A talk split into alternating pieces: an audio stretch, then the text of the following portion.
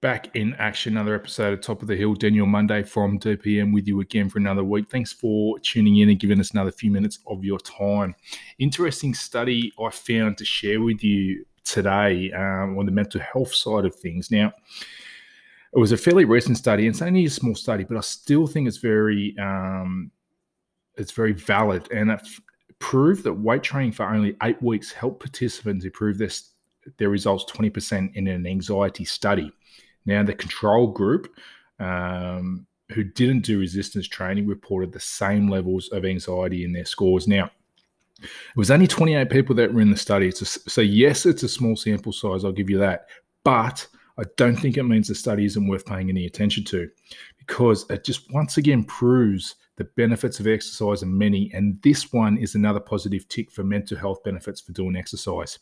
Now, and the beauty is you don't have to exercise for hours and hours on end because, you know, obviously we don't have that amount of time. We've got kids and we've got work and families and everything to spend um, you know, to spend our attention and our time with. So we don't have hours to exercise. So what we do needs to be effective. So, and the beauty about something, to me, twenty percent um, decrease in anxiety levels. I think that's huge in a, such a short space of time, eight weeks.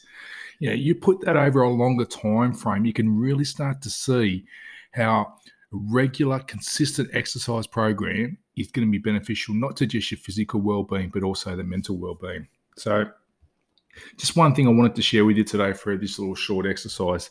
Like we said, it's only a small time frame that this study was done for.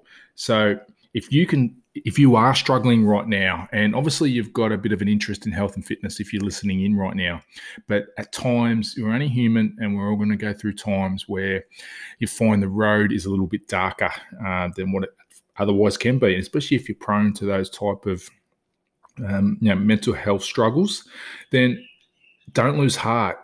Come back to something like this and realize you just need to do a little bit of exercise and you can start to see those positive results coming. So if you started now, for example, if you have let life get in the way a little bit and you are under the pump, we've got about six weeks, just over six weeks at time of um, release until Christmas.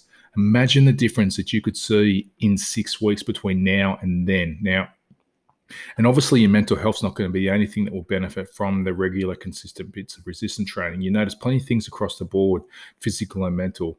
So, if you are struggling, have a think about this, or if you know someone who is struggling right now, try and point them in the direction of this little podcast.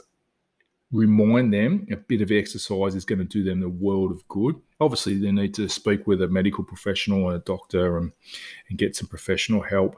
But before um, you go down all those paths, especially if it's in the early stages, you can just do some a few simple body weight exercises yourself, and it's going to help. Short episode for today, another short and sweet one. Hopefully, you cop the tip. Keep on moving, keep being active, keep doing what we do.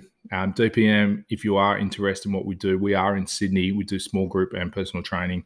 Um, Lilyfield and Observatory Hill for our small group sessions, personal training. Uh, I come to you in the inner west, in the CBD, lower North Shore areas.